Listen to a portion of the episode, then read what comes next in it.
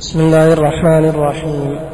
الحمد لله رب العالمين وصلى الله وسلم على نبينا محمد وعلى آله وصحبه أجمعين. أما بعد أحسن الله إليكم. قال الشيخ حافظ رحمه الله تعالى سؤال ما, ما مثال صفات الأفعال من الكتاب؟ جواب مثل قوله تعالى ثم استوى على العرش وقوله تعالى هل ينظرون إلا أن يأتيهم الله. هذا عندك كذا ثم استوى على العرش؟ نعم. إلى السماء عندنا. صلى الله عليه مثل قوله تعالى ثم استوى إلى السماء. وقوله تعالى هل ينظرون إلا أن يأتيهم الله. وقوله تعالى وما. قدر الله حق قدره. عندك الآية؟ كلمة الآية؟ صلى الله عليه نعم. هل ينظرون إلا أن يأتيهم الله الآية؟ وقوله تعالى وما قدر الله حق قدره والأرض جميعا قبضته يوم القيامة والسماوات مطويات بيمينه. وقوله تعالى ما منعك أن تسجد لما خلقت بيدي. وقوله تعالى فلما تجلى ربه للجبل جعله دكا وقوله تعالى إن الله يفعل ما يشاء وغيرها من الآيات لما قرر المصنف رحمه الله تعالى أن من صفات الله سبحانه وتعالى صفات فعلية ترجع إلى مشيئته واختياره عز وجل أورد سؤالا تابعا لذلك فقال ما مثال صفات الأفعال من الكتاب؟ ثم أجاب عنه رحمه الله تعالى بإيراد جملة من الآيات تتضمن طرفا من صفات الأفعال وكان حقيقا به رحمه الله تعالى أن يذكر الصفة مبينا لها ويذكر دليلها مقرونا بها لأن الخلق لا يستوون في اقتباس المقصود من الأدلة فربما عزب عن علمهم وغمض على أحد منهم إدراك الصفة المذكورة في شيء من هذه الآيات. وأورد رحمه الله تعالى في ذلك سبع آيات فالآية الأولى فيها صفة الاستواء إلى السماء أي العلو والارتفاع إليها. ثم ذكر الآية الثانية وفيها إثبات صفة الإتيان لله سبحانه وتعالى. ثم ذكر الآية الثالثة وفيها إثبات صفة القبض والطي. ثم ذكر الآية الرابعة وفيها إثبات صفة الخلق. ثم ذكر الآية الخامسة وفيها إثبات صفة الكتابة. ثم ذكر الآية السادسة وفيها إثبات صفة التجلي والمراد به الظهور. ثم ذكر الآية السابعة وفيها إثبات صفة الفعل والمشيئة لله سبحانه وتعالى. وهؤلاء الآيات ربما تضمن بعضها صفة ذاتية لكن مقصوده هنا رحمه الله تعالى هو ذكر الصفات الفعلية دون الذاتية. نعم. أحسن الله إليكم. سؤال ما مثال صفات الأفعال من السنة؟ جواب مثل قوله صلى الله عليه وسلم ينزل ربنا كل ليلة إلى السماء الدنيا حين يبقى ثلث الليل الآخر. الحديث. وقوله صلى الله عليه وسلم في حديث الشفاعة فيأتيهم الله في صورته التي يعرفون فيقول أنا ربكم؟ فيقولون أنت ربنا. الحديث. ونعني بصفة فيها دون الإتيان لا الصورة فافهم. وقوله صلى الله عليه وسلم إن الله يقبض يوم القيامة الأرض وتكون السماوات بيمينه ثم يقول أنا الملك الحديث. وقوله صلى الله عليه وسلم لما خلق الله الخلق كتب بيده على نفسه أن رحمتي تغلب غضبي. وفي حديث, وفي حديث احتجاج آدم وموسى فقال آدم يا موسى إن الله اصطفاك بكلامه وخط لك التوراة بيده فكلامه تعالى ويده صفة ذات وتكلمه صفة ذات وفعل معا وخطه التوراة وخطه التوراة صفة فعل وقوله صلى الله عليه وسلم إن الله تعالى يبسط يده بالليل ليتوب مسيء النهار ويبسط يده بالنهار ليتوب مسيء الليل الحديث وغيرها كثير. لما ذكر المصنف رحمه الله تعالى مثالا على صفات الأفعال من الكتاب أتبعها بسؤال يتعلق بإيراد مثال لصفات الأفعال من السنة لما بينهما من التلازم فقال ما مثال صفة الأفعال من السنة؟ وأورد رحمه الله تعالى في ذلك خمسة أحاديث فأولها قوله صلى الله عليه وسلم ينزل ربنا كل ليلة إلى آخره وفيه صفة النزول وثانيها وهو قوله صلى الله عليه وسلم فيأتيهم الله في صورته الحديث. والصفة المستكنة فيه هي صفة الفعل والصفة المستكنة فيه من الفعل هي الإتيان وهي مقصود المصنف. ولذلك قال ونعني بصفة الفعل هنا الإتيان لا الصورة لأن الصورة صفة ذاتية وهو يريد أن يذكر ها هنا الصفات الفعلية للصفات الذاتية. ثم للصفات الذاتية ثم أورد الحديث الثالث وفيه صفة القبض ثم أورد الحديث الرابع وفيه صفة الكتابة وهذا الحديث في الصحيحين لكن ليس عندهما كتب بيده وهي زيادة شاذة رواها الترمذي وغيره. والمحفوظ في الحديث لما خلق الله الخلق كتب على نفسه أما بيده فلم تثبت في هذا الحديث. ثم أورد الحديث الرابع أو الخامس ثم أورد الحديث الخامس وهو حديث احتجاج آدم وموسى في الصحيحين وفيه اصطفاك الله بكلامه وخط لك التوراة بيده. وقال المصنف في بيان معناه فكلامه تعالى ويده صفة ذات ومقصوده بقوله فكلامه أي المتعلق بنوع الكلام فنوع الصفة وجنسها وأصلها صفة ذات ثم قال وتكلمه صفة ذات وفعل معا أي تكلمه سبحانه وتعالى بحدوث أفراد الكلام وآحاده تكون صفة ذات وفعل معا فإن الله تكلم بالتوراة قبل تكلمه بالإنجيل وتكلم في الإنجيل قبل تكلمه بالقرآن. فحينئذ يكون تكلمه سبحانه وتعالى صفة ذات باعتبار النوع والأصل والجنس وصفة فعل باعتبار حدوث الأفراد ثم قال وخطه التوراة وخطه التوراة صفة فعل ومعنى الخط الكتابة كما تقدم في الآية التي ذكرها المصنف فهي بمعنى الكتابة فمن صفات الله الكتابة والخط ثم ذكر الحديث السادس وفيه إثبات صفة البسط وأن الله يبسط يده بالليل ليتوب مسيء النهار ويبسط يده بالنهار ليتوب مسيء الليل. فبسط اليد صفة فعلية واليد صفة ذاتية وهذا كجنس ما تقدم. ومن دقائق الإفادة وعيون المسائل أن أهل العلم رحمهم الله تعالى يذكرون من صفات الله عز وجل الإتيان والمجيء.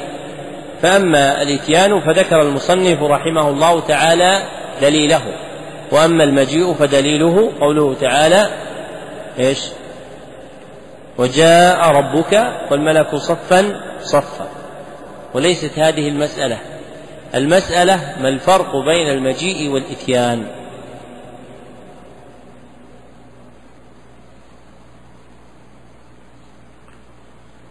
واضح السؤال أم غير واضح؟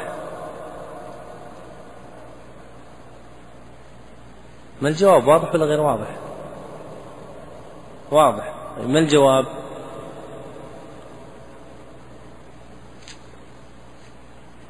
هل تعتقدون أن كل صفة من صفات الله لها معنى زائد عن الآخر أم قد تكون الصفات بمعنى واحد؟ ما الجواب؟ كل صفة فلها معنى لماذا؟ لأن موجبه كمال الله عز وجل. فكمال الله عز وجل يوجب أن يكون المعنى الذي يستكن في صفة غير المعنى الذي يستكن في ما يقاربها في أصل معناها. فقد تتقارب الصفتان في أصل المعنى ولكن يقع بينهما فرق. مثل صفة الرؤية والنظر فإن الله يرى وينظر فهما يشتركان في أصل الصفة لكن بينهما فرق. والمقصود بالسؤال هنا ما الفرق بين الإتيان والمجيء؟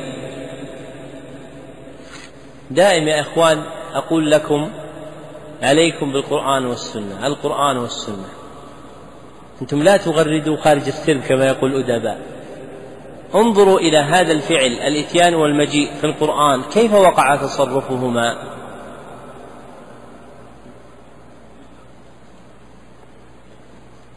طيب. والإتيان؟ ألم يقل الله؟ ها عبد الله. إيش؟ طيب ها غيره.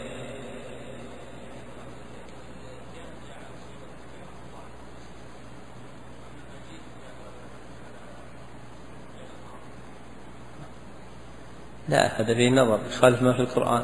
ها. ها. إيش؟ أيوه.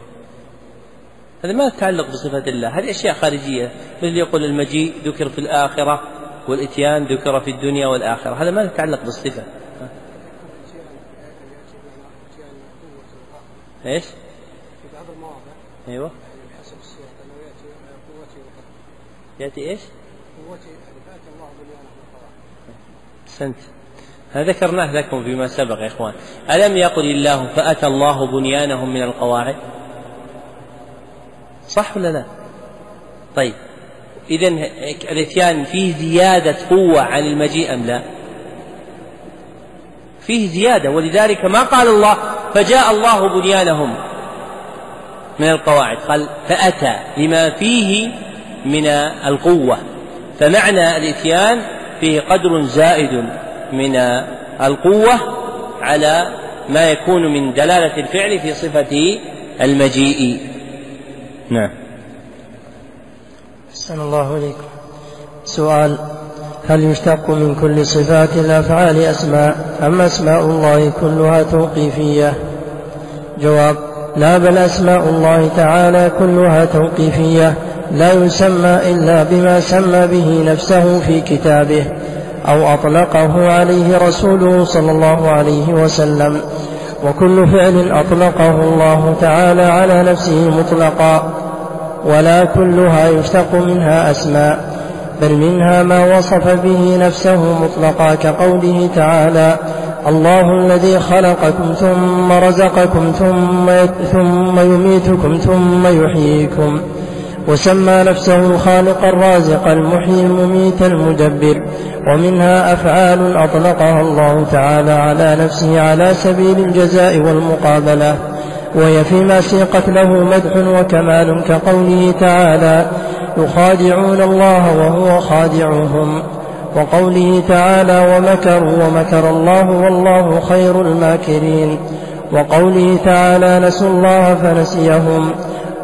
ولكن لا يجوز إطلاقها على الله في غير ما سيقت فيما في غير ما سيقت فيه من الآيات. فلا يقال إنه تعالى يمكر ويخادع ويستهزئ ونحو ذلك. وكذا لا يقال ماكر مخادع مستهزئ. ولا يقوله مسلم ولا عاقل فإن الله عز وجل لم يصف نفسه بالمكر والكيد والخداع إلا على وجه الجزاء لمن فعل ذلك بغير حق. وقد علم أن المجازاة على ذلك بالعدل, بالعدل حسنة. من المخلوق فكيف من الخالق العليم العدل الحكيم؟ فكيف من الخلاق العليم العدل الحكيم؟ لما ذكر المصنف رحمه الله تعالى صفات الأفعال أورد سؤالا لمسيس الحاجة إليه إذ قد يتوهم أن هذه الصفات تدل على أسماء الله عز وجل فقال هل يشتق من كل صفات الأفعال أسماء أم أسماء الله توقيفية؟ ثم أجاب عنه بقوله لا أي لا يشتق من صفات الأفعال لله أسماء لأن أسماء الله عز وجل كلها توقيفية ومعنى كونها توقيفية أنها موقوفة على ورود الدليل من الكتاب والسنة عن النبي صلى الله عليه وسلم. ولهذا قال المصنف لا يسمى إلا بما سمى به نفسه في كتابه أو أطلقه عليه رسوله صلى الله عليه وسلم. فمن قواعد هذا الباب أن أسماء الله وصفاته توقيفية كما قال السفارين لكنها في الأصل توقيفية لنا بذا أدلة وفية وهو أصح المذاهب في هذه المسألة. ثم ذكر قاعدة جامعة في أفعال الله وهو أن كل فعل أطلقه الله على نفسه فهو فيما أطلق فيه مدح وكمال. فما ذكره الله عز وجل عن نفسه من مكر أو كيد أو خداع فإنه في حقه سبحانه وتعالى مدح وكمال. فكل أفعال الله عز وجل واقعة على الكمال ممدوحة وإن لم تشتق الأسماء منها. ثم ذكر أن هذه الأفعال منها ما وصف الله عز وجل به نفسه مطلقا. والمراد بالوصف هنا أخبر عن نفسه كقوله الله الذي خلقكم ثم رزقكم الآية. ومنها ما وقع على سبيل الجزاء والمقابلة كقوله يخادعون الله وهو خادعهم وقوله ومكروا ومكر الله وقوله نسوا الله فنسيهم في آي أخرى. فهذه الأفعال في هؤلاء الآيات وقعت على وجه المقابلة فهي أفعال مقيدة بمقابلها وحينئذ يعلم أن أفعال الله عز وجل نوعان اثنان النوع الأول الأفعال المطلقة وهي التي لم تعلق بمقابل والثاني الأفعال المقيدة وهي التي علقت بمقابل. والفرق بينهما أن الأفعال المطلقة كمال على كل حال. وأما الأفعال المقيدة فهي كمال فيما قيدت به فخداع أهل الخداع كمال ومماحلة أهل المحال كمال والمكر بأهل المكر كمال. إلى آخر ذلك. وكيفما كان فإن الأفعال سواء أطلقت أو قيدت فلا يشتق لله عز وجل اسم منها فلا يؤخذ من قوله ثم يميتكم تسميته بالمميت ولا يؤخذ من قوله ثم يحييكم تسميته بالمحيي كما لا يؤخذ من قوله يخادعون الله تسميته وهو خادعهم تسميته بالخادع ولا من قوله ومكروا ومكر الله تسميته بالماكر. فالأفعال لا تثبت بها الأسماء. هذه هي القاعدة الكلية للباب. وقد جرى المصنف على خلافها إذ قال وسمى نفسه الخالق الرازق المحيي المميت المدبر. فإن المحيي والمميت والمدبر إنما وقعت افعالا ولم تقع أسماء. وروي المحيي والمميت في حديث عد الأسماء الحسنى عند الترمذي وغيره ولا يصح. كما أنه وقع في ذلك آخرا فقال فكيف من الخلاق العليم العدل الحكيم؟ فإن العدل إيش؟ ليس من أسماء الله سبحانه وتعالى. ولماذا لم يسمي الله نفسه بالعدل؟ ذكرنا لكم فيها نكتة لطيفة. يا أخي.